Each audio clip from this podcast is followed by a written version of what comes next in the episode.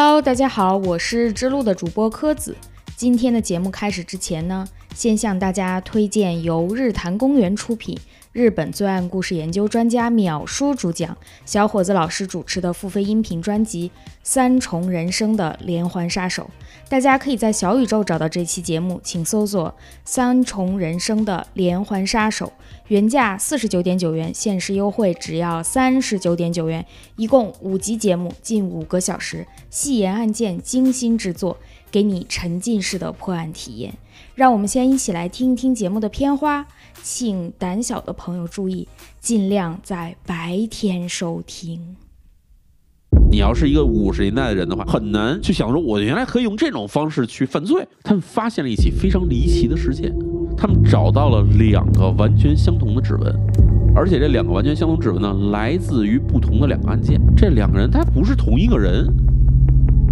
这个指纹那个拥有者叫做三浦良和，他有另外一个，这拥有者呢叫做大西克己。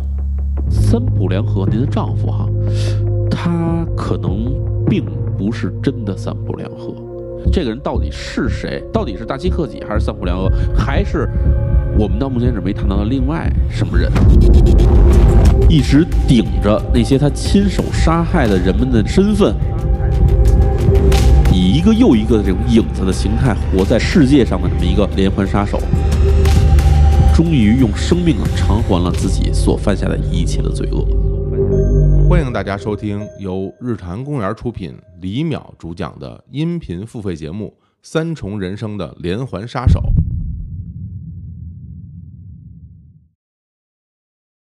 Hello，大家好，欢迎收听由日坛公园出品的《日之路》，我是主持人柯子。我们请到的嘉宾今天叫做 Prezzo，他的博士研究方向是分子生物学。现在是在一家生物医药研发公司工作。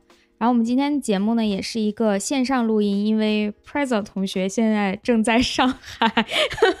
我们此时此刻是五月二号，嗯，五月二号他还暂时不能出门，跟大家打个招呼吧。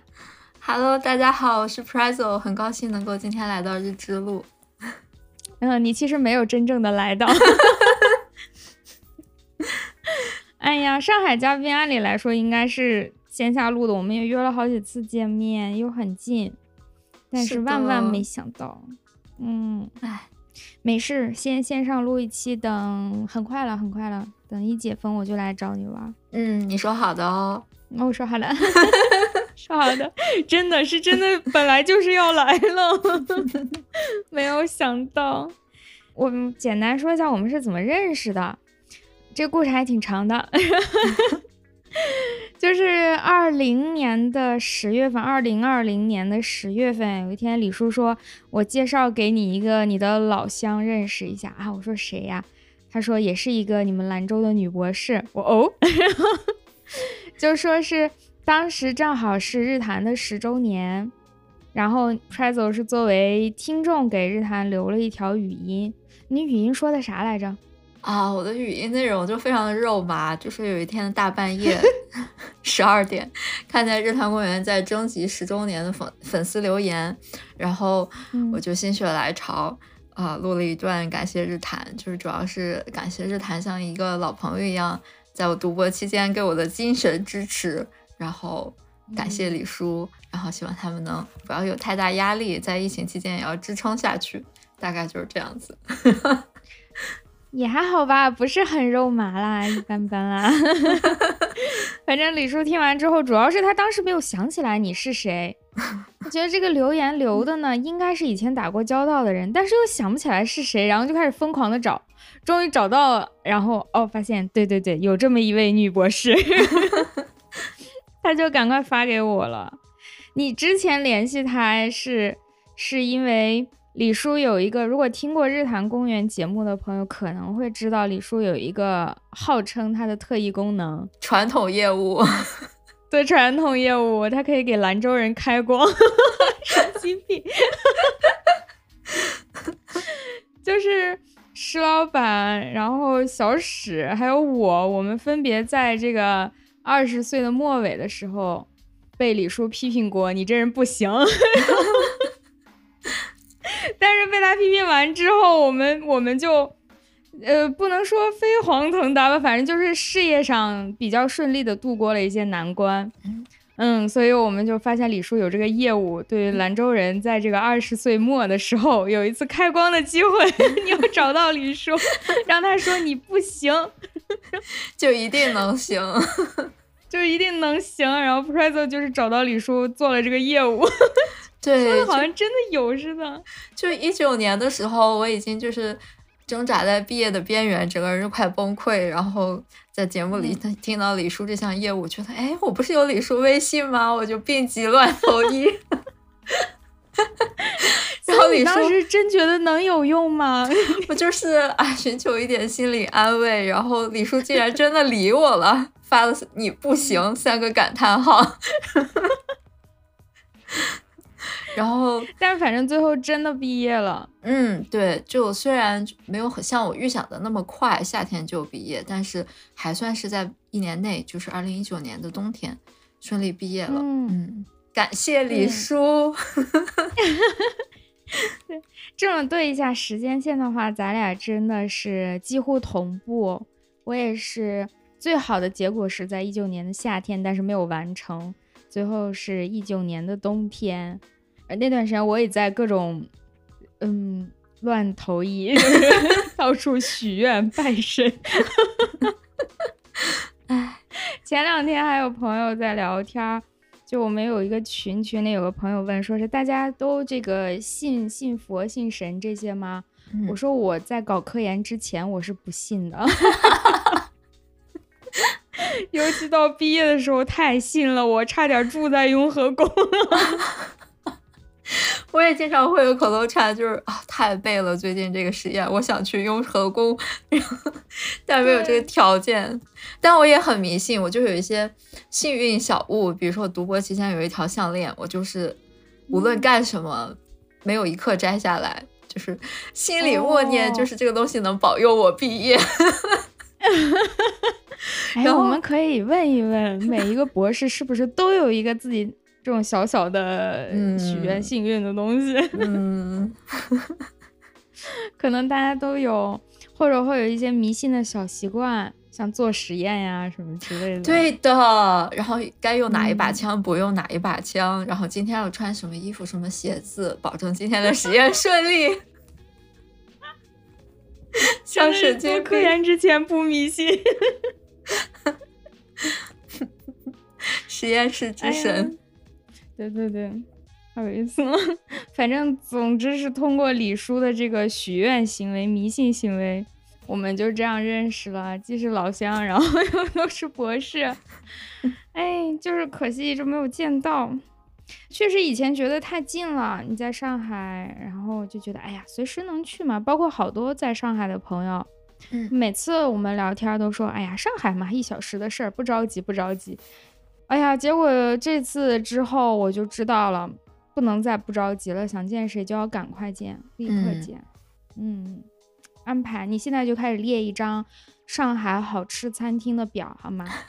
好的，这个没问题。以我在上海两年吃喝玩乐的经历，我还是很有心得。OK，包你满意。没问题，我相信，既然我们是老乡，口味你一定知道我的口味，所以我们就吃。哎，说说回来，说回到你的那个研究，李叔转述的时候就说你是做分子生物学的，这就是他的极限了，他只能形容到这儿了。那你具体做的是一个什么内容呢？哦，我是这样，我本科期间就是学生物相关的，然后偏向微生物，然后博士的时候也是研习了这个方向。呃，是做的是分子病毒学。你是直博是吗？就是本科出去对，就是本科毕业以后直接过去读博士。其实可以相当理解为硕博连读。嗯嗯。然后我研究的方向呃是植物病毒，是以植物病毒作为一种模式病毒来研究很基础的生物学机制的研究。简单来说，就是这个研究病毒它怎么样在宿主的细胞内复制，它怎么样。啊，真的好难翻译，我从来没这样想过。就是，嗯，让我想一下，你是不知道怎么从英文翻译成中文，还是不知道怎么从生物翻译成普通话？这两种都有。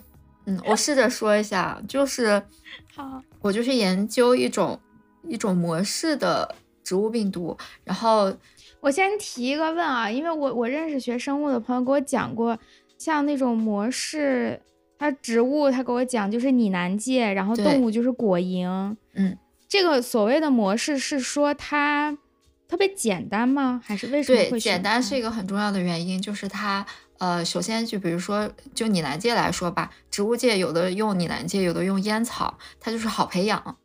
它整个这个哦 cycle 很短，然后你从种下去到可以用，呃，长成完整的植株，这个时间是非常的短的，然后也比较容易存活，然后它的基因组也嗯是要比较简单，然后呃嗯来方便你做一些改动也好，然后研究也好，都是比较容易观察，然后比较容易总结规律的。然后当你的在模式动物或者植物上研究清楚以后，你再可以推广到更复杂的生物上去，然后来进行一个进一步的研究。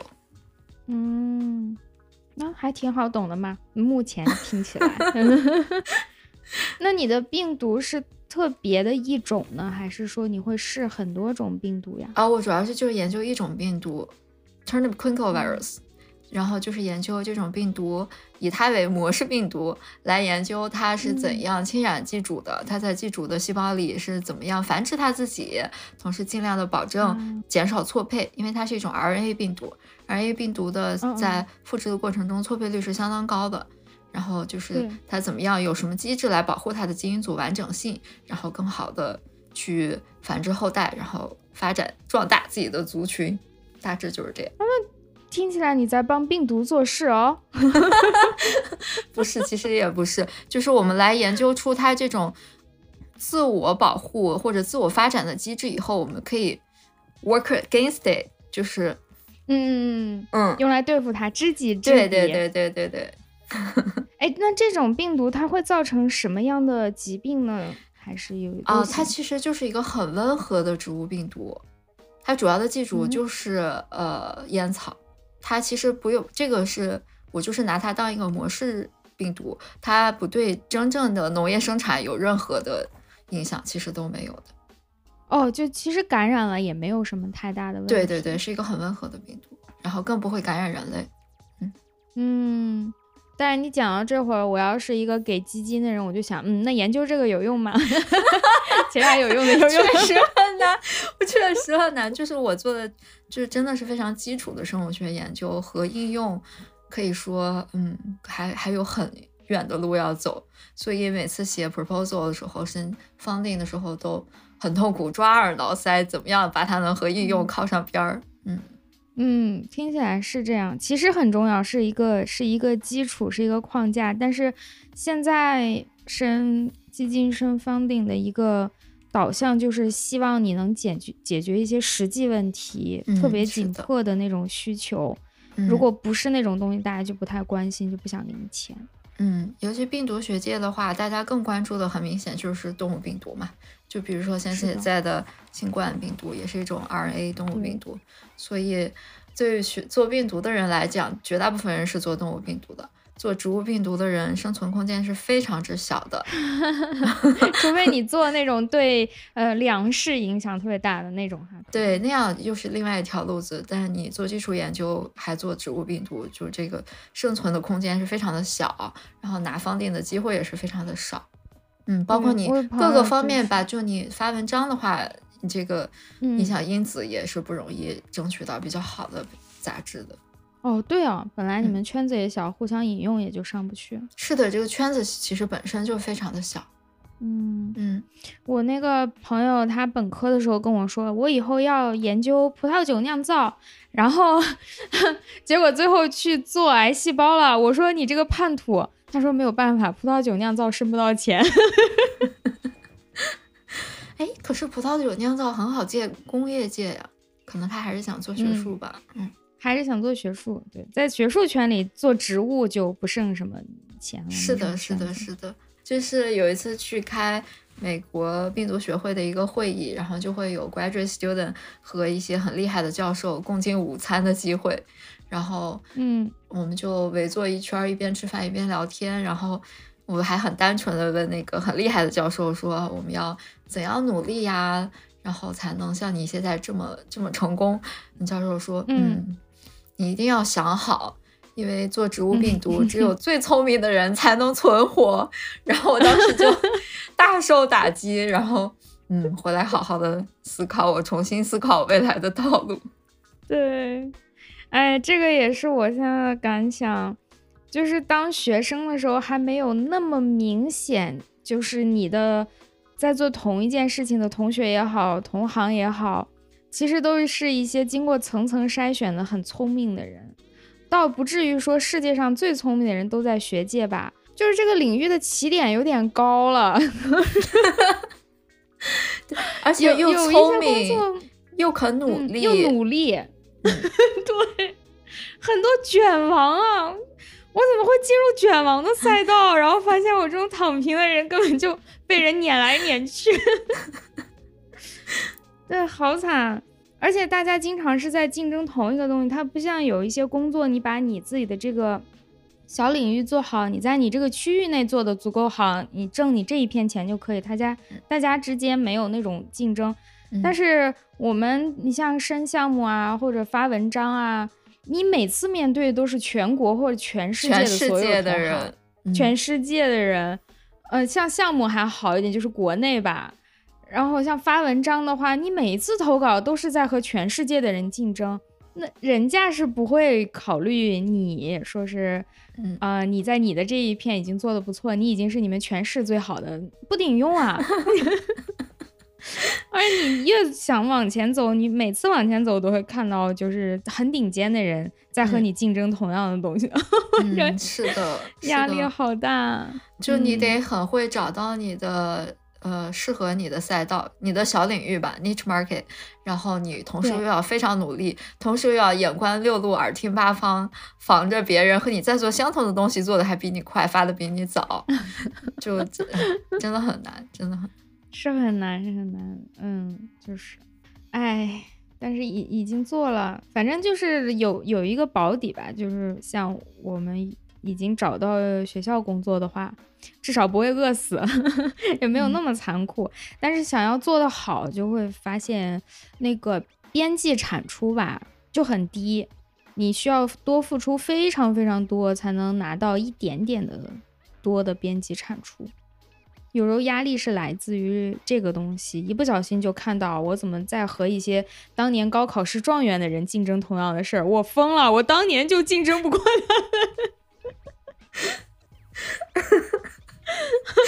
就很崩溃，怎么又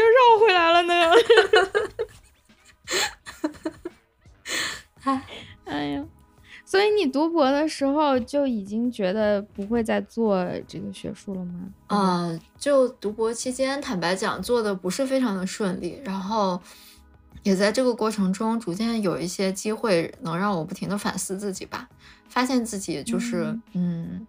有一个过程，就是逐渐认识到自己可能并不是非常适合，就是一辈子搞学术这条路，乃至于上大学以前一直以来的梦想是当一个大学教授啊？是吗？是的，是的。我其实最开始是很想当老师，我很 enjoy 跟别人就是给别人教点什么那种感觉，特别有成就感。嗯，然后上大学觉得这个学的习的方向特别喜欢，我觉得我可以一辈子来研究这个，然后就。头也不回的升了博士，就嗯，直接是硕士的 offer 我都没去，我就是要直接读博。然 后我妈说 冲动了，冲动了，冲动了，冲动，太年轻，太年轻。我妈那时候还跟我说，说我印象挺深的，走之前她说，嗯，你去读个博，要不就回来。我说不，妈妈，我要先读个博，再做两个博后，然后我要回来当大学老师。年轻啊，然后 感觉自己毕不了业的时候，就觉得当时脑子里到底进了什么水。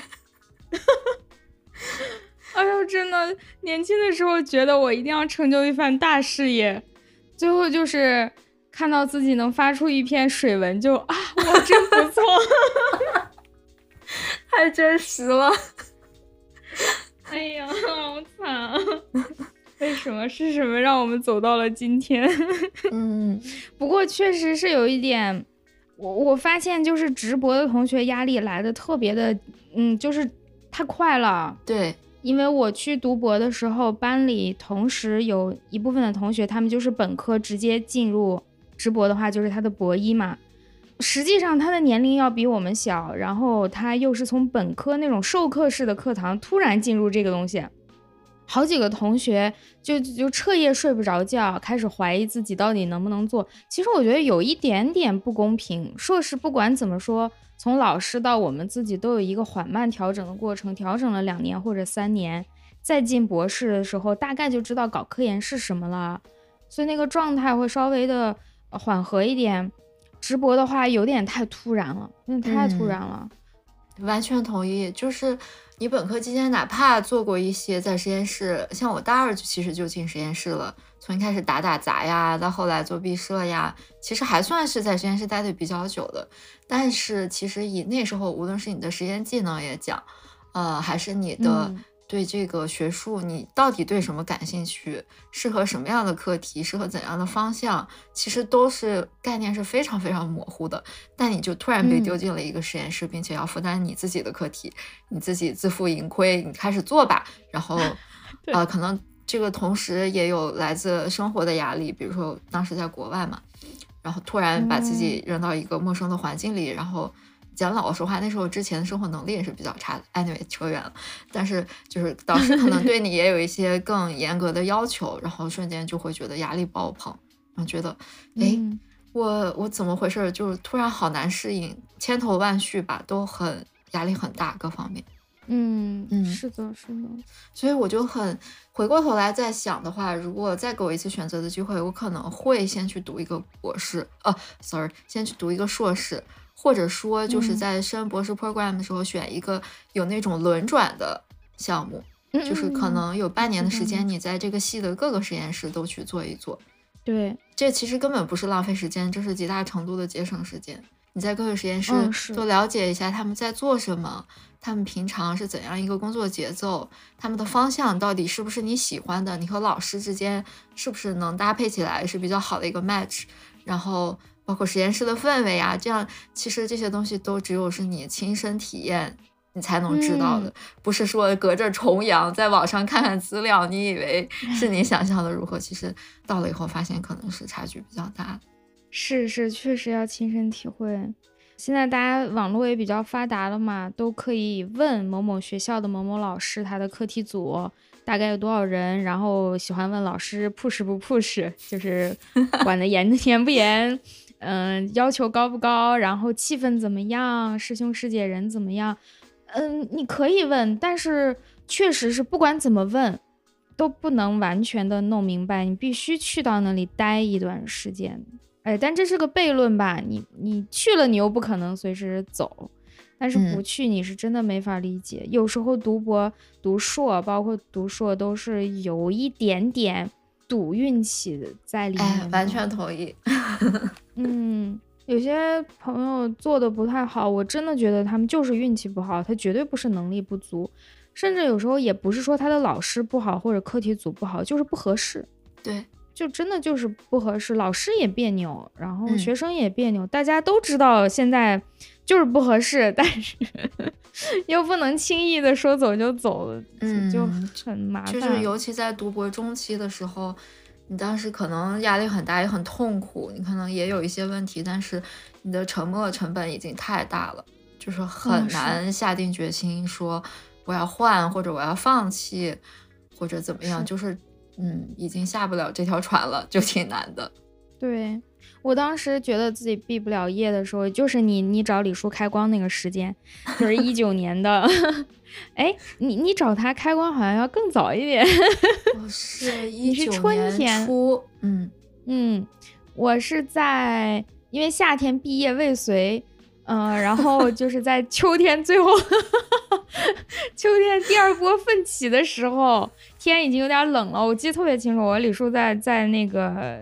吃饭喝酒什么的，在一个我们常去那个小院子，那小院子已经有点凉了，我当时就觉得我的心也是凉的，我就跟李叔叔，我说我现在无论如何，我我今年冬天必须毕这个业，虽然还能延，但是我感觉这个第二波这一下再不行的话，我就不行了。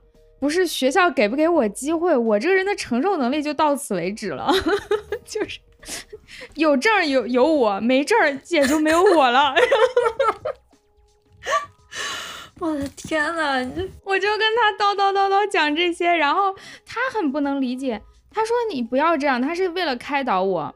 他说你要想开，你这么大个人了，你你也读书读到现在。你不要觉得拿不到这个毕业证就是最坏的情况，万一毕不了业没有证的话，你也别觉得人生就完了。他怕我真的干嘛，然后说你还可以干别的工作呀，你还可以做其他的。我那个时候的脑子，我觉得没有其他工作了，没有其他生活了，是吧？你要频频给我竖大拇指。我太懂你这种心情了，就简直和我一模一样。我当时也就是刚开始觉得，如果七月我毕不了业，我真的就。我觉得我整个人就是要分崩离析了，真的支撑不下去了。然后发现七月毕不了业，崩溃了一阵子以后，觉得十二月是我最后的机会，我一定要把握住。就是当时，就是别人跟你说什么拿不到也没关系啊，你还有别的工作，已经听不进去了。就是你现当人现在那个环境中，然后成天面对的是这些事情。然后其实那时候生活的范围呀、眼界呀也是比较狭窄的，就你觉得你已经把自己放在了一条死胡同里，你必须得走出去，你要走不出去就是死路一条，就非常挣扎和痛苦。对，这个死胡同其实两边没有墙，对，其实你自己给自己设的。对，是的，但那个时候身边所有人讨论的也都是这个问题，聊起来都是。某某师兄、某某师姐严了还是没严？然后，嗯，他是几月毕业的？现在找到工作了没有？然后同级的同学都会问你写的怎么样了？就大家脑子里一个特别单一的指标，嗯，就是能不能毕业？是的，就是博士期间，说实话，就是我觉得无论国内和国外吧，就是这个评价体系都非常非常的单一，大家都是在为完全相同的事情努力。然后评价你是不是一个很好的嗯博士生的标准，无非是文章、paper，然后 funding，就是这些东西，之后也没什么，也平常也没有人会来评价你，除了你的导师，基本上也就是没有别的信息来源了。然后你所有人的眼光、生活内容也很，就工作也很忙嘛。然后大家讨论的内容，闲暇下来也还是在讨论这些东西，就。把你框死在这样一个范围内，让你其实看不到更多的世界，然后，啊，也很难在同一套评价体系里。如果恰好你运气没有那么好，或者因为各种各样的原因你没有做到那么的好，那你又没有其他任何渠道的正面反馈，你肯定会对自己产生很大的怀疑，嗯，就觉得我是不是不如别人，或者。呃，我是不是不适合这里？我还能不能毕得了业？我还能不能坚持得下去？我还有没有明天？就很容易把这个事情 就是过度思考到很严重的程度。是啊，是啊，而且你只能拿最后的那个东西来证明你做到了，就是有证有文章，你就可以跟别人说我我努力了，我有成果。如果文章没有发出来，虽然它可能有各种各样的原因，你的毕业可能没有完成，有各种各样原因，但是别人只能看到你没有毕业这件事儿。对的，是这样。你没有办法去跟每一个知道你没毕业的人去说说，其实我已经很努力了，我我还是挺，我学到了很多东西，我会很多。嗯，你不可能给每一个人开一场演讲，讲自己有多努力吧？做一个小型报告，我为什么没毕业？是啊，没有人有心情听，他只能看到你没毕业这件事儿。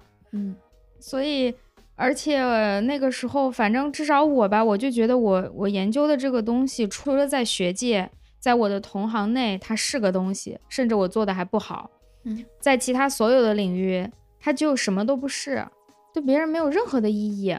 我怎么拿它出去找别的工作？什么也找不到，所以我只能在我现在的这个领域里拼命的拿到那张证明。对，但就我觉得读博，我前期很焦虑、很痛苦的一个点在于，我当时不明白，我现在回过头明白了。但是当时就觉得，为什么我为了发文章也好，为了毕业也好也好，我这么努力，我可能之前的二十多年都没有这么努力过。我现在已经努力到这个地步了，为什么事情还不如我想象般的顺利的进行？嗯，就你当前面觉得自己不够好的时候，你就会首首先反省自己，觉得是我的问题，是不是我不够努力，或者我不够聪明，或者我怎么样？对，永远觉得自己不够努力。对。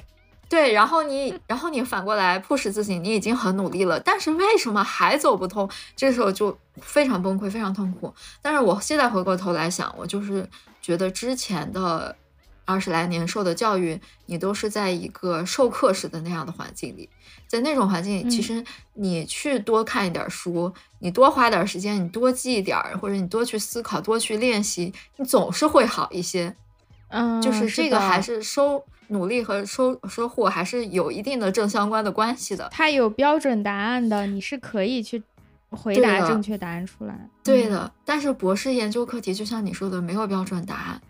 你做了半天的东西，哪怕你是百分之百相信，但谁敢说它是真理？它就是真的。然后，而且我自己一般也不是很信。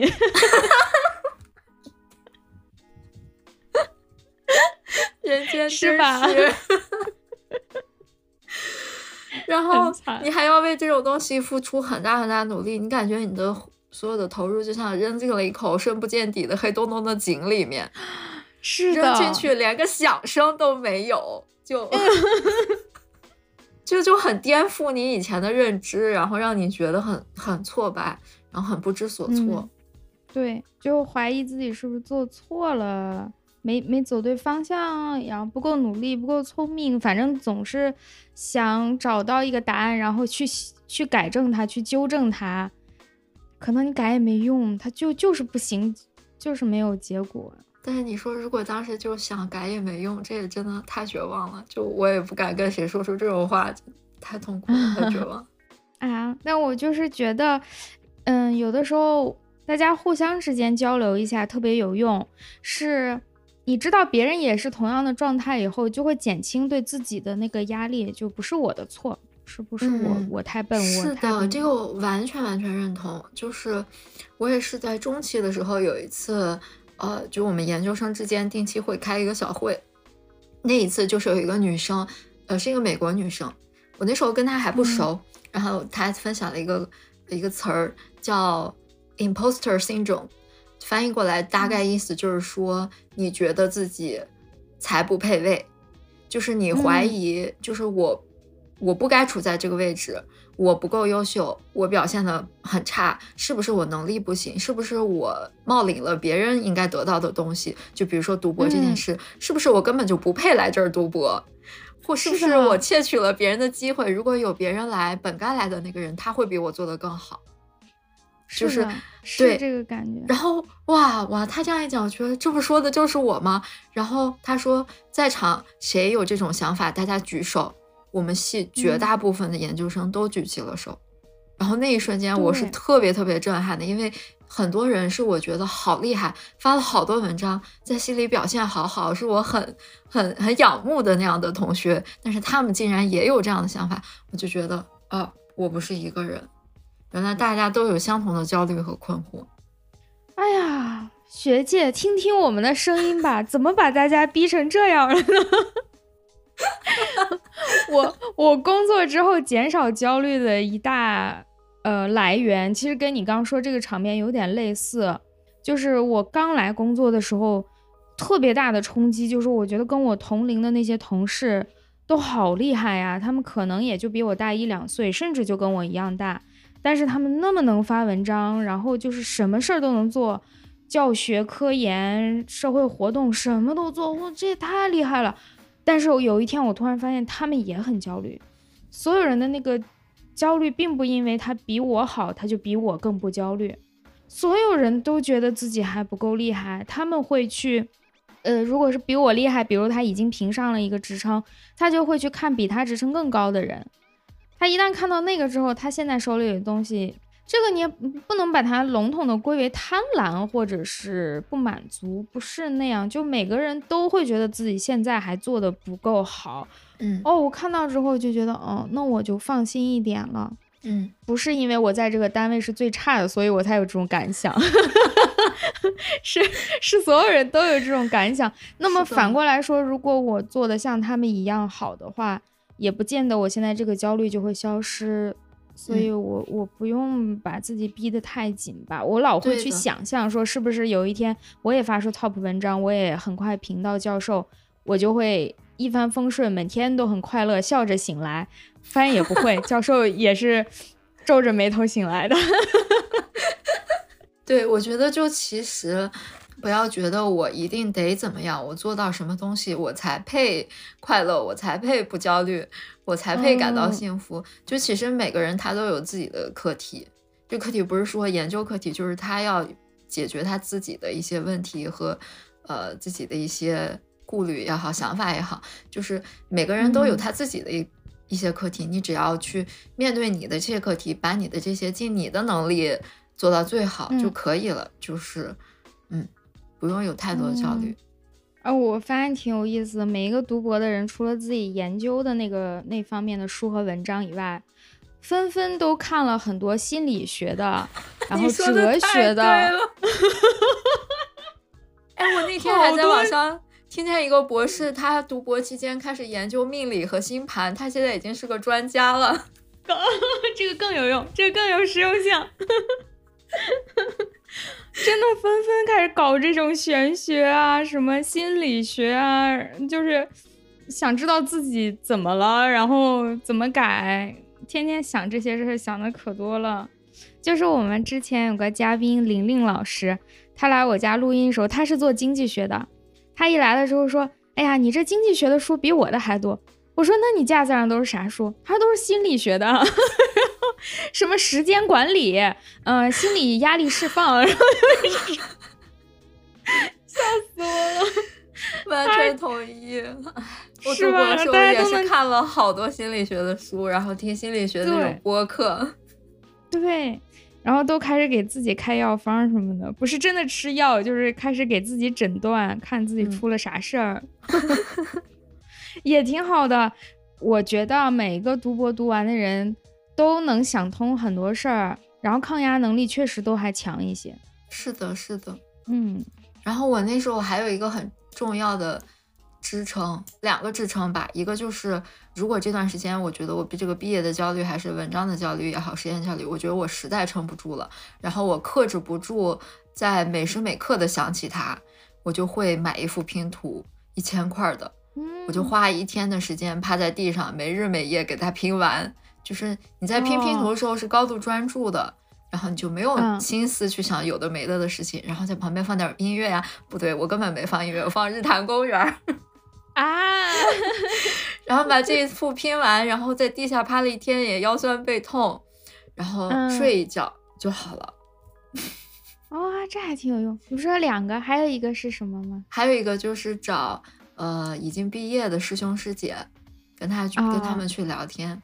第一个就是点，那个点在于，就是我现在想的话，就是找一件你能沉浸的事情，你进去以后不会想其他事情的事情，好让，就是让你暂时的换一个脑子，也是一个分散注意力，然后不要再去纠结，在脑海里那个焦虑在那盘旋。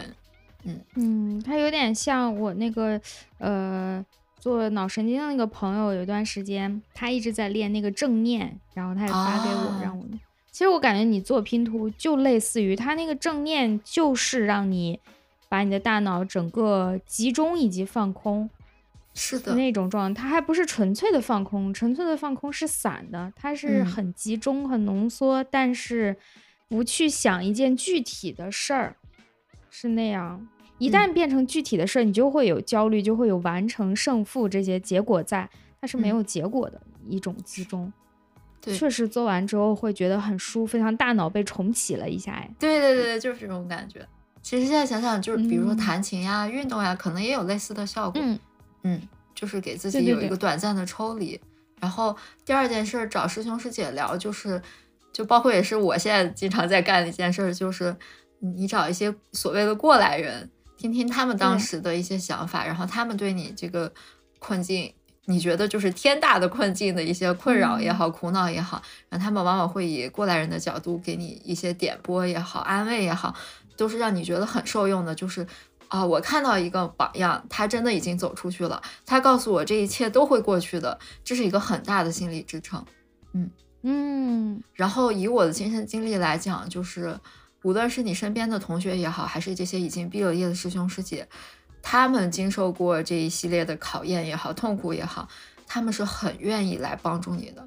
只要你去勇敢一点，去找到他们，勇敢的敞开你的你的心扉，就你不要觉得我是不是很失败，或者我是不是不行，然后我不想把这一面暴露出来。你不要有这种顾虑。其实大家或多或少都有相同想法。你去找到他们，跟他们倾诉，他们都会很愿意帮助你，对，帮你走过来。对。确实，哎，真的，你这么说完，我想我找过的师兄师姐，大家都是，哎呀，我来跟你讲一讲，然后就 都特别好，不会说觉得你浪费他时间啊，或者你怎么你怎么这么脆弱，就你不行，都没有，绝对没有，所有人都是我跟你一样，我也痛苦过，但是我现在好了，我告诉你我怎么怎么过来的，嗯，就。我也听到过这种话，就是你不要觉得，千万不要像刚才说的，把你眼前的所谓的失败放大。就是，嗯，你读博也好，读研也好，这四五年、五六年的时间，它放在你整个生命历程中，就是一瞬间，它总会过去。不是说你这几年所谓的搞砸了，你就没有明天，没有未来。不是的，当你把这一步迈过去，你把这个桥走过去，你就会有新的人生，嗯，都会好起来的。但虽然走的过程中非常 痛苦，这是一定的，但是要相信有有胜利的那一天，要坚持住。哎，我突然在想，每一个师兄师姐在劝后面人，包括咱俩现在在说这些话，其实都是在安慰当时的自己。是的，是吧？就是一方面是希望能帮到现在还没有走出来的人，另外也是。就是讲一遍，好像能让当时那个自己好过一点。哎，扎心了，代代相传。嗯，还有就是你在海外，其实这一点好多人也问过我，家里人也问过我有没有想出去读。嗯，到现在也有朋友问我说：“哎，你当时怎么没有出去读呀？”我承认，我当时最主要的原因是。呃，有点怂了，就是 因为我本科出去过，出去之后呢，一是觉得也就那么回事儿，那个时候反正接触的事情也不够多，也体会不到说去那种顶级学校、顶级实验室之类的会有什么不同，没有没有见到，不知道。然后呢，也是觉得出去确实还是有很多事情要适应。作为本科生，我都有那么多事情要适应。如果我出去再读一个学位，我也见到在那边读学位的硕士、博士压力巨大，以后我就怂了。我觉得在国内也挺好的，就在熟悉的环境里。后来跟你们聊天，见到在海外，大家都说，除了学业上相同的压力以外，在海外本身就是一个巨大的压力。如果你待的地方中国人少，或者甚至人就很少的话。压力就更大了。是的，就是刚才也讲到，我就是其实出国之前生活能力其实是比较差的，从小也没有离开过家，除了上大学。但是大学里也有人，就是你可以去食堂，然后你周围也都是同学，很热闹，对啊，活动也很多。但突然把你丢进一个陌生、完全陌生的环境，尤其我是在美国中西部大农村嘛。那边就 是中国人也很少，人也很少，就一下各方各面的，从很大的压力，学术上的压力，到很小的生活上的很小的烦恼，都给你突然的一些冲击。然后，嗯，确实是，呃，突然意识到，我记得我当时去发一条朋友圈，就刚去没两天，说我突然意识到，我需要独立到这种地步。什么事儿啊？给你这么大冲击？嗯，当时好像是生活上的一点小事儿，比如说做饭呀、买东西啊，然后各种吧。嗯，就是你会要完全这些事儿不在你的生活里不存在，他们像黑箱一样被完成了。现在你突然要亲自做了，而且这都是你的事儿，你可能一点没干好，会影响你一天的一个行程也好、状态也好。嗯，然后除了这些东西，你能慢慢解决。在国外，我觉得最大的问题就是孤单吧。就是我读博前期的时候，还有一些朋友关系很好，然后后期，呃，他们也都陆续毕业了，离开了我们那个地方，或者就回国了。然后，嗯，因为那个时候美国的这个呃科研经费已经压缩的很厉害了，然后招这个研究生的名额也是非常少。我们系我那一年还招了十几个，后来就每年可能三四个人这样子就很少，就朋友也变得非常的少。然后。我刚开始就觉得生活简直就送走最后一个我特别好的朋友的时候，我真是嚎啕大哭了一场。哦，能理解。就是我平常会在车里攒很多那个赛百味的那个纸巾，因为他每次都给我很多，我都觉得扔掉也不好，就放在车里面。然后送走他以后，我就在车里狂哭，我哭完了，哭完一车纸，然后。他走了以后，我也自闭了一段时间。后来就觉得不行，就是我也得自己振作起来。然后我确实也有一些压力需要缓解。然后在宝贵的休息时间，我应该振作起来，去利用这些宝贵的时间调整我一个状态。然后后期我就变成自己一个人去逛街，然后自己出去吃饭，自己去看电影。然后在电影院哭的不行，或者电影院吓的不行，我都一个人去看恐怖片儿。嗯，就是打开，就是不要给自己设限了，不要觉得我是一个人，别人会不会看我，或者是我是一个人，我是不是不能干这个，不能干那个？我这还都是小 case。我认识最厉害的一个朋友，他能一个人在全美各地飞来飞去，或者开车开十几个小时去看演唱会，他一个人，只要是他喜欢的乐队，我觉得简直太帅了，那个女生太酷了，然后他也有很确实是练出来了。哦，我就觉得小的时候，我第一次见到有肥牛小火锅啊，我不知道你你有没有印象？就是以前咱们吃火锅不都是那个大锅吗？麻辣的，而那种那个时候只有那种四川火锅。第一次见到那种肥牛锅，就是每人自己面前有一口小锅，然后我和我家里人去吃，我忘了是我跟我妈说还是我妈跟我说，反正我们就很吃惊的，互相这样悄悄的倒了一倒，然后说。你看隔壁桌那个人，他一个人在吃火锅，然 后我们就我们家人就很八卦。当时就第一次，那是我第一次有印象，就是可以一个人吃饭，因为我小时候也太小了，不可能自己独立出去吃饭。那是我人生当中第一次意识到，哦，一个人如果确实没有人陪他的话，他确实只能自己一个人去吃饭。当然后来自己就经常干这种事了。嗯。感觉不知道适应了之后就还好，适应了之后它本身就是一个很主观的情绪。如果你不觉得自己孤独，嗯，那就还好，嗯。哎，我们做播客就发现，不光是我的节目，呃，几乎我观察到的和我听说过的很多我们聊到的做播客的人都感觉。自己的节目除了本身对内容感兴趣那种直接的受众，比如我的节目，可能很多这个硕博他自然会感兴趣，他是对内容感兴趣。还有呢，就是不论我们的内容是什么，我们一定有两大类的听众，一类是留学生，一类是做这个设计或者美术，就是需要画画画图的这一个。嗯，就是这两类的听众，他们对内容的选择是非常宽宽泛的。留学生经常就是因为他有大量的独处的时间、通勤的时间、开车的时间，以及他需要有一个母语的这种聊天的环境。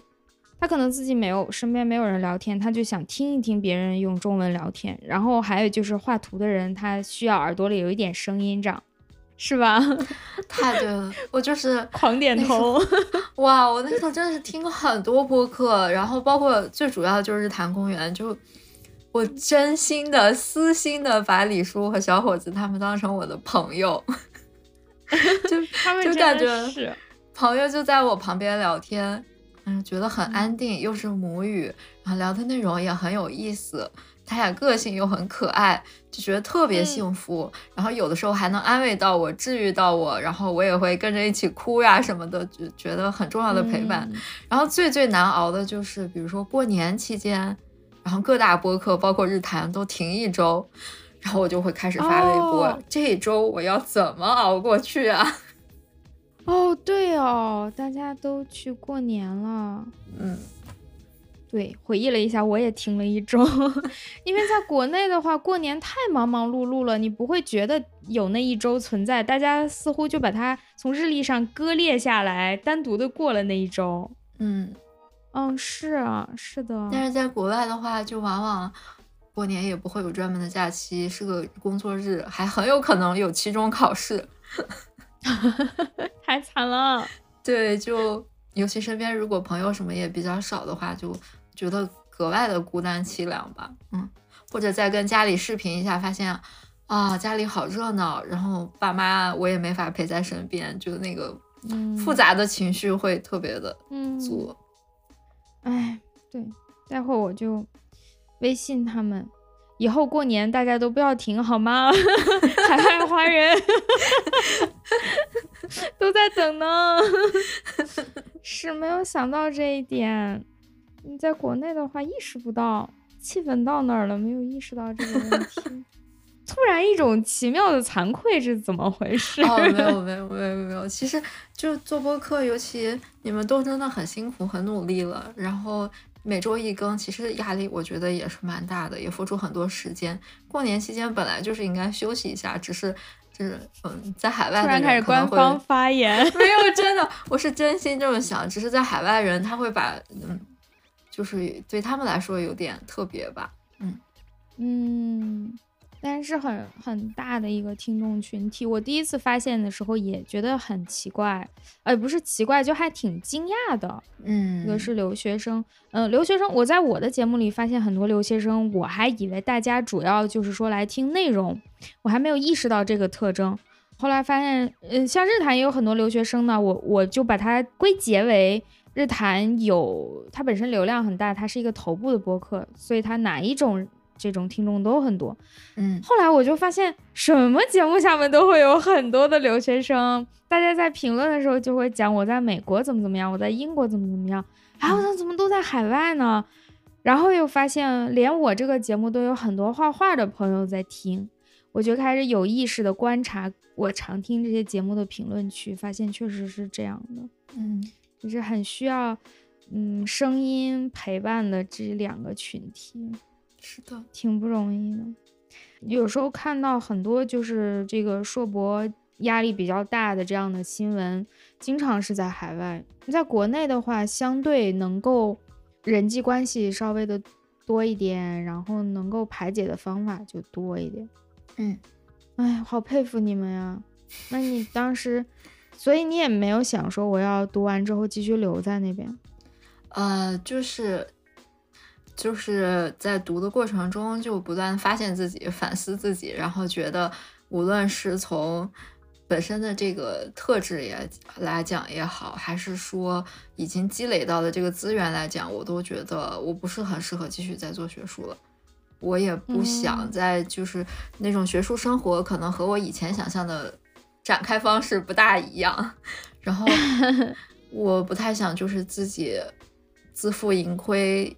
因为你做自己的课题，就有点像在创业，然后对对对，什么都是你自己来负责，然后嗯，你自己来立的。但是这个事情亏的话，也就亏在你一个人头上了，对你来说是天大的事。这个东西带给我很大很大的焦虑，就是就感觉像你的头顶始终有一片乌云，哪怕你在最高兴的时候，你可能。突然间也不知道怎么着，一抬头你就看见那片乌云了，然后顿时间整个 心情就荡到谷底。对，而且我跟朋友交流过，不是我一个人，就是我很好的朋友，他也会这样子。他在我们最开心的时候说：“你知道吗？我刚才想到了我的 project，我顿时特别的难过和焦虑。”然后我我完全懂他心情，但是我也当时也不知道该怎么开导他。但是在毕业前，我就觉得这种生活的状态对我来，对我这种性格而言，实在是太痛苦了。我这样的日子一天也过不下去了。然后，但是当时也很容易，就是我不知道是不是学生物的同学，还是在我这个领域，就是有一点大家会羞于向别人袒露，就是我要放弃学术界，我要进工业界，就是感觉这是一个啊，都有是吗？嗯，或多或少吧，有一些专业它本身的那个应用性比较强，和业界联系强的话，还比较容易被理解。比如说像工业、工科的，或者是金融。比如我举举例，不是说他们一定要走，但因为它本身和这个现实世界就联系比较紧密，所以还好一点。像尤其我们做这种理论的东西啊。嗯，你的评价体系也一直在理论里头，你突然跑去搞别的，很容易啊。虽然是个偏见，但是很容易被解释为你在这个地方混不下去了，所以你才去业界的。那么去业界也会想，我会不会面临被人认为我是被学界淘汰，所以想要来业界混饭？那我在业界，业界又不低于学界呀，人家也是很厉害的，所以我去业界的话，也会被认为这个人是能力不足。嗯。嗯，就很担心这个，但我觉得其实都是一些偏见。虽然我当时没有认识到这一点，我当时还是很有这方面的顾虑的。我没有敢跟别人讲说我不想做做学术了，我就是要进业界。现在来看的话，我觉得这种嗯都是偏见，或者说没必要的一些顾虑。嗯，但是当时我可能没认识到这一点。但是当时我也是觉得，如果放弃学界的话，起码是你不够努力。你不够嗯坚韧，起码 对别人都行，你怎么不行？就还是这个话。对，但是当时我就是综合分析了我目前的一个情况，呃，以及我到底想过什么样的生活，我到底想做什么样的工作，我不想再承担这么大的焦虑，以及一个人呃闷头在那干一件事情，我更想和人有稍微多一些的交流的机会，然后呃，我就还是。勇敢的选择了业界，哎，那你也没想说留在美国的那边的工作公司找啊？当时其实也想过，但是因为在国外，我当时出国已经快六年了，我觉得哦还是很孤单，可能因为我那个地方也太荒凉，就文化活动很少，我不我不喜欢这样，我很喜欢大城市，有音乐会，有展，有好吃的馆子，然后有朋友在身边，很热闹。然后父母哪怕不在一个城市，也是一个你就是很近能到的一个距离，不像在美国、中国这个时差就，嗯，我就是很向往整整体的这样一种生活状态吧。然后当时也有人劝我说，你要不要留下来做个博后，或者在业界干两年再回国？你可能回国的这个手上的筹码，比较功利的说法会好一点。但是我当时好好想了一下，我觉得我就是。现在就想过我想过的生活，我没有办法再为未来可能去得到点什么来牺牲我一年，哪怕一年的时间我都不愿意了。你做的对，特别对。然后我就特别也也没有理会外界的声音，就毕业的也是我提前找好了工作，但是就是毕业典礼的第二天就拿着大包小包坐上飞机回国了。就是那种逃荒的状态，就拿到文凭，就是我要走人了，再见。感觉就就好电影啊，这个场景，应该就是那种你背着包，然后走进飞机场，然后夕阳在身后，很苦的那种。哎呀，那这也挺少见的，就是这么着急的逃回来。一般人可能好不容易毕业了，那么我有时间再去，开车横穿啊，或者做做一些游览啊之类的。哦，其实当时最主要的原因，本来我可能也不会这么着急，主要是当时找到一份工作，然后他说你一定要在今年入职，嗯，他跟我是商定是圣诞节那天你要入职，但我毕业的时候已经中旬了。然后回国可能还有一个安顿的过程，所以就索性就早点走，然后就订了机票回来，也挺好，也挺好，速战速决，特别果断。当时，对，哎，而且是你当时那个时间，如果不赶快回来，后面不好说。反正情况你也知道，就是二零年初了，是的，是的，大概一个时间嘛。嗯，对我也是，确实特别特别幸运。我们是十二月底毕业，但是一月份发证，所以就是十二月底事儿都忙完之后，可以歇两天，等他那个证书做完之类的。我也是玩了玩，然后等到证书拿到一月，正好回家，回家没两天就开始抢口罩了。就这么巧，哎呀，其实算幸运。对，我觉得很幸运，很感恩吧。嗯，哎呀，那你现在作为，嗯，采访一下，三十岁进入这个公司开始工作，因为我虽然说也是现在开始工作，但是我进的是学校嘛，它还是和普通的职场不太一样，它更多的还是遵循一个学校的规则规矩。那像你。进公司的话，你有觉得有很多东西是你需要现在新学吗？嗯，毕竟职场有它的一些规则，大家做业务、做事务跟做学术完全不一样。你要做事的话，我觉得其实来讲的话，确实像你说的，在公司里做事和在做学术完全是两件事。但是这个跨度或者这个转变其实没有那么大。其实我觉得，起码对我来讲是很好适应的。就是，呃，我现在回头来讲的话，如果在做学术的期间，就是在还在读博的时候，你如果还能有一些能力的培养，是非常非常有助于你以后在公司工作。其实这是一个通用的能力，无论是你拿这个能力来做学术，还是拿这个能力来进公司，其实都是非常适用的。比如说学习的能力，然后。就是无论丢给你一个什么新的词儿或者新的呃领域，你都能很快的找到方法去学习，并且能在这个上面付出时间，然后理清一个头绪，然后抓住关键，提炼要点，然后大概明白它背后的逻辑。我觉得这个能力是在你读博期间已经被培养的。然后，嗯，这倒是，嗯，这个点是非常非常实用的。然后另外一个点就是你的抗压能力，你遇到事情 就你可以崩溃，但是如果你崩溃以后很快的能调整自己，能重新振作起来，你就是好样的，你这个特质就会非常的厉害。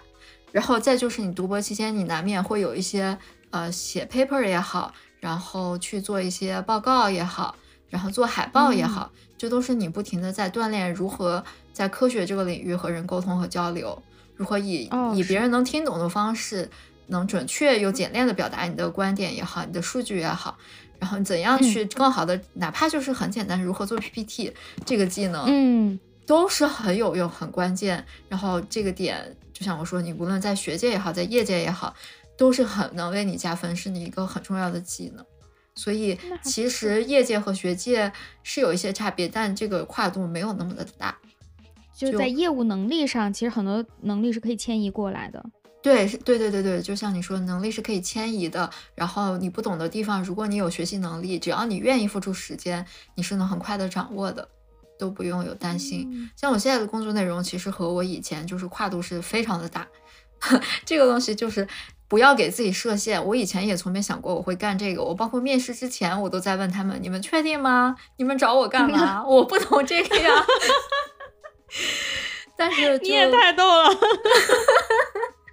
哎呀，但是就是来了以后，他们就告诉我，你不要有顾虑，你肯定行，我们看好你，你来，你肯定能行。哎，果然我来了以后，觉得还挺喜欢的，然后就很逗。那时候我在美国的室友，他做的方向是我现在的方向，哦，然后现在我俩就是一个大调个，他在做我以前的方向，我在做他博士期间的方向，我俩都干得很好，很开心。哎，那也很好。对，就是，但是你把这个事情放在几年前，我们还在读博的时候，是完全觉得不可能，这怎么可能？这，嗯，觉得是八竿子都打不着的领域。但是，嗯，就很上市读博能够建立一种学习的信心，因为你每天都要面临大量的新知识。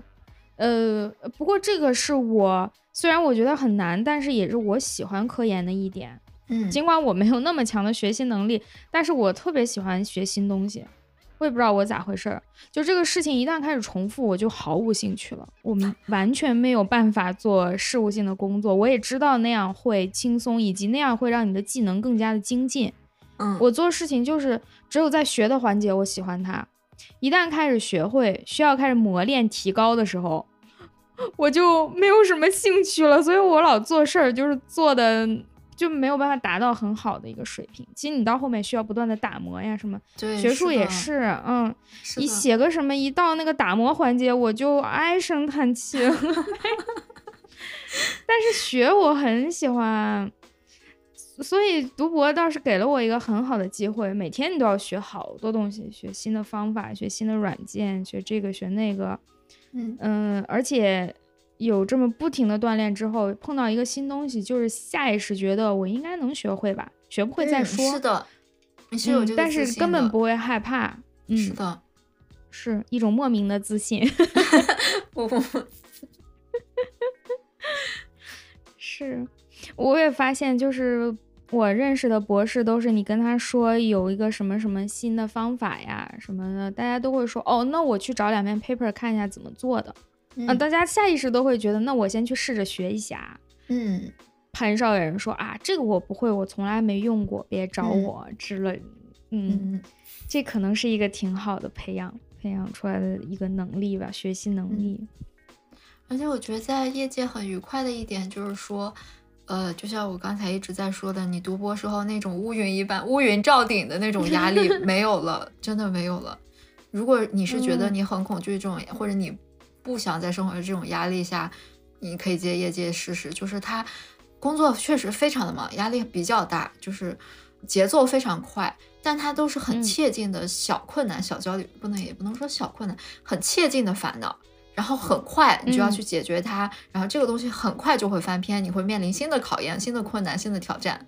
就是，但是你嗯面对困难的时候，一个是它很快就能过去，还有一个点就是你不是孤军奋战，你可以找到各嗯种各样的资源，各种各样的呃同事也好，领导也好，然后你去找他们求助，然后或者就是你们项目整个一个团队齐心协力一一起来度过这个困难，然后你就是有一个团队作战的感觉，就不会是把这个困难丢给你一个人，你自负盈亏吧，就不再会有这种孤军奋战的感觉了。嗯，是做学术是，嗯，没有人会一直在别人团队里的。学生要毕业，小老板要成长为大老板，所有人都想成为，哪怕你嗯，就是不能成为一个大老板，大家也都会成为一个独立的学者。嗯，是的，是团队是有团队，但是每个人都要完成他的那个独立部分，这个嗯是挺难的。嗯，然后你也在和大家的这个团队协作中，其实能学到很多，嗯，就是怎么和人交流呀，怎么和人配合呀，怎么更快的和人拉嗯近距离呀，然后 面对问题怎么样有呃更好的，就是让大家能更好的状态来去解决这个问题。就这个东西其实也可以呃迁移到你生活的其他方面。我就感觉在工作中，其实嗯，你得到的成长也不仅仅是工作内容本身。哦，嗯是是是，嗯，反正跟你聊天，我就觉得很会推进话题，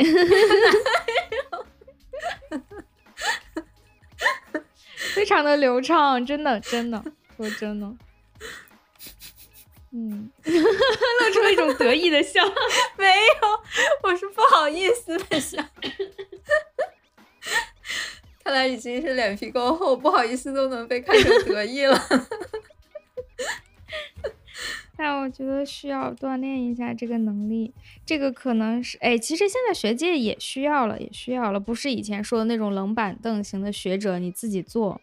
嗯，现在大家需虽然不一定成为团队，但是都需要互相之间的交流，嗯，了解别人在做什么，然后去宣传自己正在做的东西之类的，嗯也很需要这一点。但是是去我们培养当中有一点缺乏这一点，没有给你很多的机会。时间有限，都想让你埋头写文章，别出去搜手，别出去见人什么之类的。嗯一个悖论吧。哎呀，还有就是我看到的，呃，从我认识你已经开始工作了嘛，然后我最经常看到的是你在发你跳舞的视频，这是我觉得特别有意思的。我是一个完全不会跳舞的人，我是比较运动的那种，喜欢去打球什么的，嗯，但是啊我每次看你跳舞，我就觉得特别高兴，就是我特别喜欢看有人。嗯，我朋友圈的这些朋友们在发自己很认真的在做自己的爱好，因为那个是他哦真的出于热爱去做。工作是工作啦，工作大家也很认真，但工作总有各种各样的理由要求你认真，而你的爱好是真的就是因为自自己喜欢。对呀，但是不断的坚持在做同一件事情，我觉得好厉害呀！你是你是为什么开始跳舞呀？就其实我小时候就有一直在学民族舞，然后大概学了有七八年。然后大学的时候，就那时候街舞刚刚开始流行起来，然后就学一点。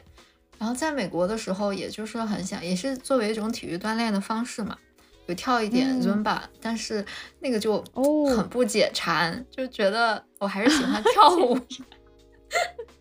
那个也有点类似于健身，对对对，操那样的感觉，对对，操操类的这种。然后回国以后，就好不容易有这个环境了。就赶紧去报了这种班，然后觉得跳舞的时候也因为以前其实我的性格就是比较内敛，就这两年其实也有些改变，比较开朗一些。以前都是乖乖的，也不说话，就是比较内敛的那种性格，嗯。然后但是跳舞的时候，他要求你打开街舞，就不像那种民族舞也好，芭蕾也好，就街舞它就是很外放。就是他，你你要想做出那种感觉，你就得整个人打开的那种状态，然后我就觉得很释放，很解压，然后也是就是好像挖掘了不一样的自己那种感觉。就他跳的时候，不光动作要到位，你的心理状态要调整吗？是这样？对，就是你呃，就我这种业余人士在这 大放厥词，你这不是给我讲吗？就跳的时候，你有的感觉，其实每个人就是跳出来感觉都不太会，不太会一样，就是和你的那个状态是很有关的。如果是你很打开的，你心里很打开，你动作也自然是很会更舒展，会更好看，会更有张力。嗯，不是就没有那种束手束脚的感觉。如果你心里就觉得，哎，我不好意思做这个动作，那你做出来一定是没有那么好看的。哦，反正我感觉我跳舞就挺尴尬的。要突破你的心房哦，原来是这样。我老觉得是因为我也没受过这种训练，然后嗯，做动作也不到位，所以做出来老觉得自己做的就是就是不好看，然后就更不好意思做了，就不像别人同跳同一个动作，我老觉得我做出来就是没有人家做那个好看。这个其实都是时间积累。其实街舞是很好上手的，你不要有这种想法，就是大家都会有觉得自己啊，你看人家跳，你在看我，然后拍个视频我都不好意思往里站那种感觉。但其实 就是找一个整体氛围比较好的舞室。然后大家都是互相鼓励那种氛围，像我们五十线如果有新来试课的同学，他不好意思拍视频，我们都说快上去，我们都是这样过来的。我把我以前跳的很丑的视频发给你，你现在快上，你以后跳的很好，你再回来看，会觉得很搞笑。就就是整体那个氛围会带着你，大家都很友好、很开放，然后嗯，就还挺有意思的。这可能也是街舞文化一部分哦。嗯，哎，有可能，有可能。也不知道是不是我我这就是街舞看的太多。我我正想说，我对街舞比较多一点的印象，也就是来自于那个综艺。虽然我有朋友跳，但是因为我不跳，所以嗯，他们去玩去跳的时候，我也没参与，就没有太多了解。但是真的就是看那个节目里，哦，我觉得每个人都好高兴啊。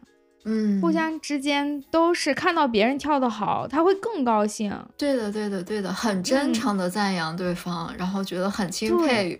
嗯，是。然后看到谁跳特别好，其他人不会说嫉妒他呀，或者说，嗯，就是纯粹膜拜他，远离他。所有人看到那个人跳的好多，哇，就特别激动，说你太厉害了，你怎么跳这么好？然后都过来夸他，特别激动。对对对，而且就是，嗯，有的时候你被。就是那些人，我说那些选手啊，就是他有可能不得不去 battle，他可能面对的是一个大神，但他还要就是勇于表现自己，然后也给自己一个加油打气，那种我觉得很鼓舞人。嗯，好，那我去上海的时候，不但我们要大吃大喝，你要教我跳舞，好吧？好的，我努力一下。好，我感觉我去上海特训呢，我是。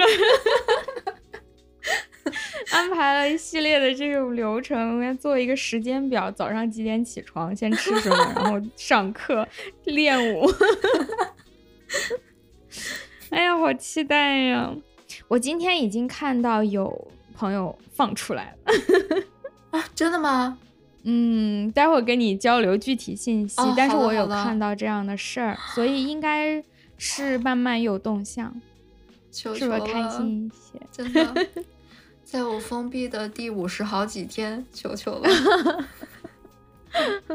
是啊，哎呀，我每天就看大家都在发自己还在坚持过一些嗯有趣的生活，嗯，嗯，我发现我的朋友们都是这样的，虽然大家压力都很大，但没有人每天就是都在抱怨，大家都在试图喜欢做饭的就每天发自己还在坚持做什么，就是食材不嗯充足的话，就开始换花样，换的这个花样过程中也开始找一些乐趣，然后本身喜欢音乐啊或者喜欢什么的，他就会开始琢磨更多的东西。我觉得挺好的，大家在努力说，我不是光要生存下去，还是要生活下去，保嗯证在一切结束之后，我还是我自己的那种状态。好佩服你们，没有你来你也行，但你最好还是不要来。我嗯，你们是经历过一段的人，我以后见你们我就 respect 我，太不一样了。尤其是你们最近也是都发了很多这个哲学呀、心理学呀，开始琢磨呀一些人生道理啊。我现在看你们都像一个经历过修炼期的大侠，你知道吗？不敢当，不敢当，我也就是。真的也是一个宝贵的经历，虽然确实谁也不要经历的好，哎，嗯嗯，或者哎呦，今年呃我最遗憾的就是今年初觉得比较忙，以及觉得可能万一赶不上开学会出事儿，所以没有回兰州。啊，都没有见到你个这是我今年可惜。哎呀，每每想起来极其遗憾，我当时怎么，哎，就是还是胆子小以及懒吧，觉得过年也没两天，不想折腾了，万一回去关那儿了，不能上班，怎么怎么，就有七七八八的自己想了好多有的没的，其实应该抓住一切机会，能 走就走。你还回去给我发马老六，你是不是发马老六？是的，我就是这么记仇，好吃哦。讨厌死了。马老六比阿西亚好吃，真的太好吃了，每每都被惊艳。阿西亚也很好吃啊！你说这话我就不爱听了。阿西亚只是但马老六更好吃。马老六，你想一想嗯，嗯那个手抓，嗯然后黄焖，嗯，然后还有烤的那种羊肉，然后还有烩菜，还有烤包子，还有凉皮。你在干嘛？现在是你能吃到还是我能吃到？你在伤害谁？现在对你的伤害更大，我大不了我就出门去吃了。商人八千，自损一万。真的是，我好佩服你。马老六不过是一个，嗯、就是外地来朋友去接待特别好的选择。它花样又多，然后基本上每一样都好吃，嗯、然后它交通又方便。是的你，像去三十十十几公里来着，我已经快记不住，十三公里那边太远了。是的，而且你嗯在那边吃完，你就可以在周边开始逛。哦，正对，义路那一片，然后那个黄，那是叫黄庙吧？哎，天呐，我这个都快成假兰州人了。哦，你怎么回事？连黄庙都记不住？哎呀，我错了，它是黄庙。然 然后还可以去那个呃通威路土豆片儿，嗯，然后你再走两步到那边就可以去喝放海奶茶。啊，是的，是的。然后你这一圈走完，差不多到傍晚了，你就可以去黄河铁桥、中山桥，然后看一看灯。然后那片灯真的好漂亮呀，晚上，尤其就不热不冷的时候，吹着小风在河边走，看着灯，嗯哎、对，那一路确实很舒服。之前我们师门的几个朋友，因为我我我师姐结婚是在兰州结的，就是她对象是兰州人，很巧。然后他过来办婚礼的时候呢，我们好多同学，包括我们师门，还有关系好的其他的师门，大家觉得也难得来一趟，就以参加婚礼这个名义，集体的来了一趟兰州。尤其是好多东南同学，他们觉得太远了嘛，以前没来过，哇，好激动。然后来了以后，就我还有我这个师姐夫，我们作为本地人就开始安排大家去哪里，发现。就是必须很早的起来开始吃，不然吃不完。然后就是早上七点开始给大家打电话，起了吗？该吃了。人家说怎么会这么早？我们说你自己想一想，你你要吃牛肉面，你还要吃灰豆子，你还要吃甜胚子，还要吃张路甜品店。对呀，那边还有再回首。对啊，再回首就能吃一圈儿。说你现在不起来不及了。我也是，我带着在兰州玩过的同学都表示，不是刚吃了牛肉面吗？我真的吃不下别的。然后你把那个东西端在他面前，他说我能吃，我还能吃，真的好吃。是是，然后咱们那边吃的也都太就是量特别大，然后都是碳水啊、肉啊，确实是有一点大了。对，很扎实。扎实是普通话吗？我有时候不太敢说。扎实是普通话吧？我不确定，我怕说完之后回头你会说兰州话吗？我会，要在这儿说吗？别吧，我会。而且你知道我是怎么学会的？我不，我不是兰州本地人，好多人都不是，对吧？嗯，对，一般都是外来的。我是，我是听王海的相声学会的。哎，我好喜欢听王海的相声，我快笑死了。那时候好喜欢他呀，他还拍了一个兰州本土的那种家庭情景情景喜剧，好好看。对，我看过。哎，那阵他真是大明星啊，就是大家都在听他的东西。他那个磁带我都听烂了，他前面是那个小段儿，然后后面还有那种大的对口。我就反复听，反复听，就是听完那个之后，我就突然会说兰州话了。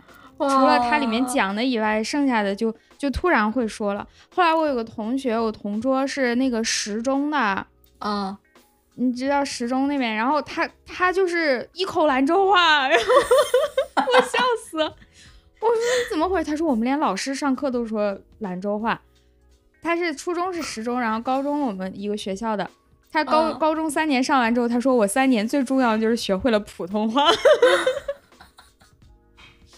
他讲兰州话的时候，就非要拉着我陪他讲。就经过他的这个，我就像听王海是我的科目一、科目二，然后我这个同桌是我的科目三。在经过科目三之后，我就彻底会说，可以上路了，可以上路。所以你不会说吗？我不会说，我只会说一些词儿。我就是从从小上学环境，只有男生之间开玩笑会说，然后在家也，我我爸会说，但他不在家说，我妈又不会说。然后我们家也是，对我爸也是，就是他可能也是工作当中学会的吧，所以家里都不是兰州人嘛，谁也不会在家说。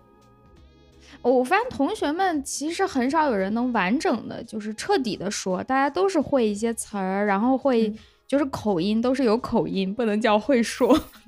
是，而且就是西北人之间能捕捉到彼此那小小的一点点口音，是的，觉得特别亲切。是的，就我第一次在日坛录节目的时候。我觉得我的口音还好吧，然后我的朋友们听完之后就啊，你这个金兰腔也太重了，真的吗？你哪有金兰腔啊？你没有啊？还是有，还是有。然后会有听众就在评论区说，哎，这个姑娘是不是兰州的？或者他会觉得至少是西北的。你稍微暴露那么一点点，他就会听到。听到这里，听出我们俩金兰腔的观众请扣一，不是听众请扣一。哦，我觉得还是有，尤其跟老乡说话，说着说着说着就开始进入到那个那个状态里，就特别亲切嘛。我现在回家，也就我平常已经觉得什么都想不起来了，但我每次一回家，在家里就开始那些词儿就蹦出来，我也都不知道从哪儿蹦出来的。我有个朋友，他是在德国读书，然后他每一年回国的时候会先来找我玩儿，就差不多回家的当天或者第二天就会找我玩完之后再回家。他妈就说：“你到底是去德国上学还是去张苏滩上学了？” 他每次跟我聊完，我们俩的口音都会变得特别土。然后他妈就说：“我花这么大价钱是把你送到张苏滩去了吗？” 哎呀，我们怎么讲了这么多兰州的梗？完 了，接下来可以大家可以总结一个兰州旅游的攻略，就从我们这个节目里提取，包括刚才说的吃的，还有张苏滩。圣地巡礼。哎呀，这个圣地巡礼。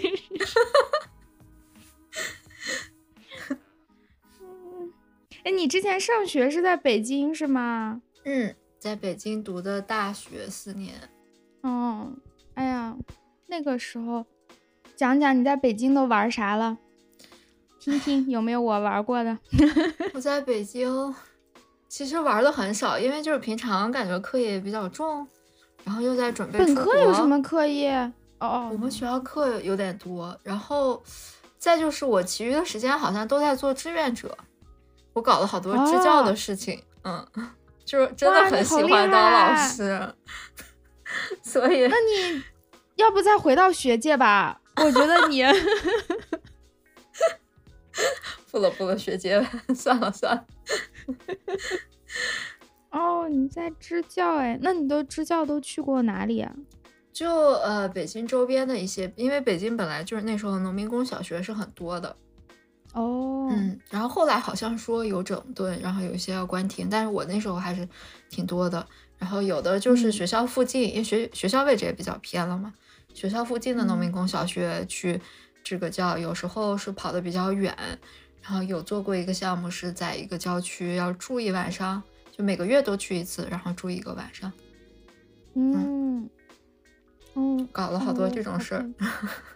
哦，好惭愧，我感觉我本科就是在玩玩玩玩玩玩玩，没有，就那时候不玩合适玩的是该玩的，我只是那时候再加上有点懒，因为北京一到节假日人就太多，哪儿哪儿人都太多，然后就觉得去哪儿都不想去。是每一次去那种传统经典大景点的时候，哎呀，就觉得自己为什么要来受这个罪呢？嗯，其实工作日的人已经足够多了。我每次特意挑工作日去，还是人山人海，永远有那么多人跟我一样，可以在工作日溜出来。哎，对我也就真的觉得，我本来工作日出来，以为觉得啊，今天一定是哪里都没人，我特别爽，我就是要当一个工作日闲人。然后怎么出来，怎么满大街的工作日闲人？你们为啥不工作？对，会想问他，哎呦。我们小区里面有一个篮球场，然后正好从我家窗户能看到那个场子，我会经常过去瞄一眼。如果没人，我就下去打球。他经常就有人，工作日那里都有人，我就想从窗户上问你为什么不去上班。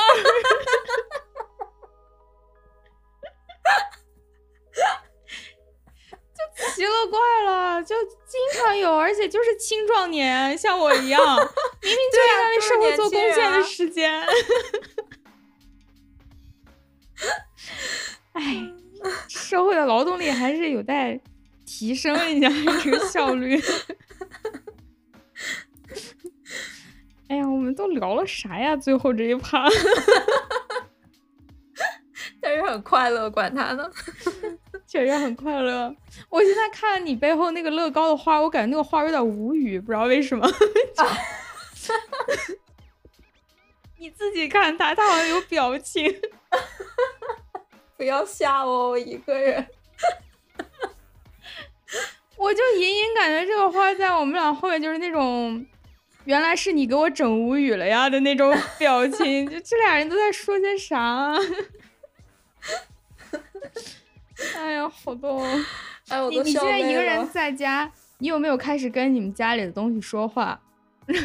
没有，我还还把持得住这道精神防线，还守得住。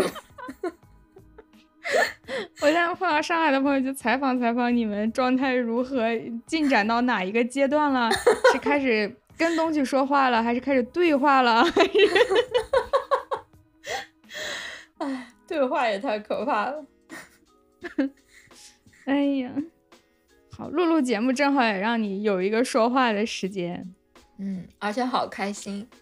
哎呀，好，那就好。本来怕成为你的负担，没有没有没有，我特别怕拖累你。我发现我不知道不知所云，分享一堆琐碎的东西，听众觉得这什么东西，真的很好啊，讲的很好玩。哎，没有什么，为什么要在播客里一定要讲特别有价值的东西呢？对吧？我们又不是上课，我们又不是知识付费。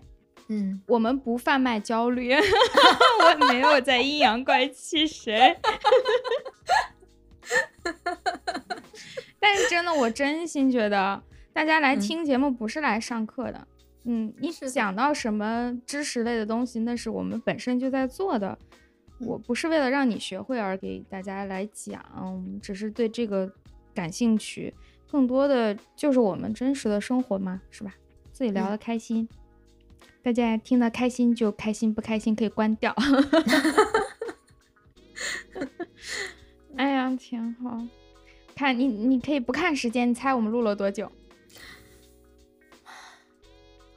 我前面有瞄到一眼，一个小那时候是一个小时二十分钟左右吧。现在一个小时四十分钟，差不多，差不多三十六七分了，三十七。哇，我们好能录呀，录了好久。所以你刚开始还担心，我说你那个什么研究大概要讲多久什么，你还觉得讲不了那么久，稍微聊聊就很久了。遇到想聊的人，话根本说不完。是的，是的，赶紧来上海，我们好好聊一下，喝着点小酒聊。哎，这可 就嗯安排，因为啤酒事务局的人他们都在上海嘛。所以我本来还想去上海找的一度唯一朋友里面也有他们，就是想要喝酒，但是我们可以一起喝。他们肯定知道上海很多好喝的精酿酒吧。好好安排。嗯，行，你现在可以开始列这个列表了，就是我去上海要干什么，你就按照那个课程表那样写，好吧？我到时候留一个星期出来，你就周一到周日。一二节课，三四节课，午休一小时，然后就下午还有晚课。有没有晚自习？你要不要上晚自习？没问题，晚自习就是精酿课。可以。好，就这么安排。现在你就开始着手做这个事情。好吧。哎呀，好开心，我也好开心，好久没有这样聊天了。我感觉整人都聊嗨了，脸都贼红。嗯嗯，是的，笑累了都。好的，那我们先节目先录到这里，然后改天咱俩在线上聊，然后以及等我去。好的，好的，好的，那就这样啦。哦，对，你要选片尾曲。片尾曲啊？什么风格？你的风格。比如你最近在家正在听的歌呀，或者你觉得很适合此时此刻来放的歌啊，那我来选一首，我想一想，然后发给你，可以吗？OK，可以的。好的，好的。嗯，我我多问一句，大概什么时候上线，让我有个期待。我不是催你的意思，我但没有关系，真的，如果速度快的话，就是十号那一期。我们现在就会开始做后期，如果做的就是顺利的话，那就是十号。好的，好的。嗯，那我一定要选个快乐的歌，不能选丧丧的。你刚才打给我，你可能听出来是 Radiohead 那个 No Surprises。No Surprises，哎，你说它丧不丧呢？它也不丧，但是也不是很欢快。他在他在 Radiohead 当中绝对不算丧的啊，对吧？是，也是。但是他要和别人比的话呢？不行，我要振作起来，跳一首欢快的歌。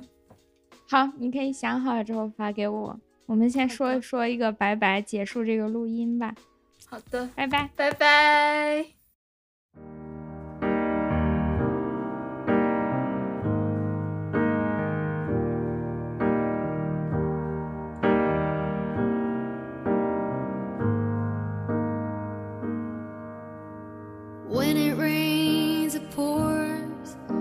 you didn't even notice.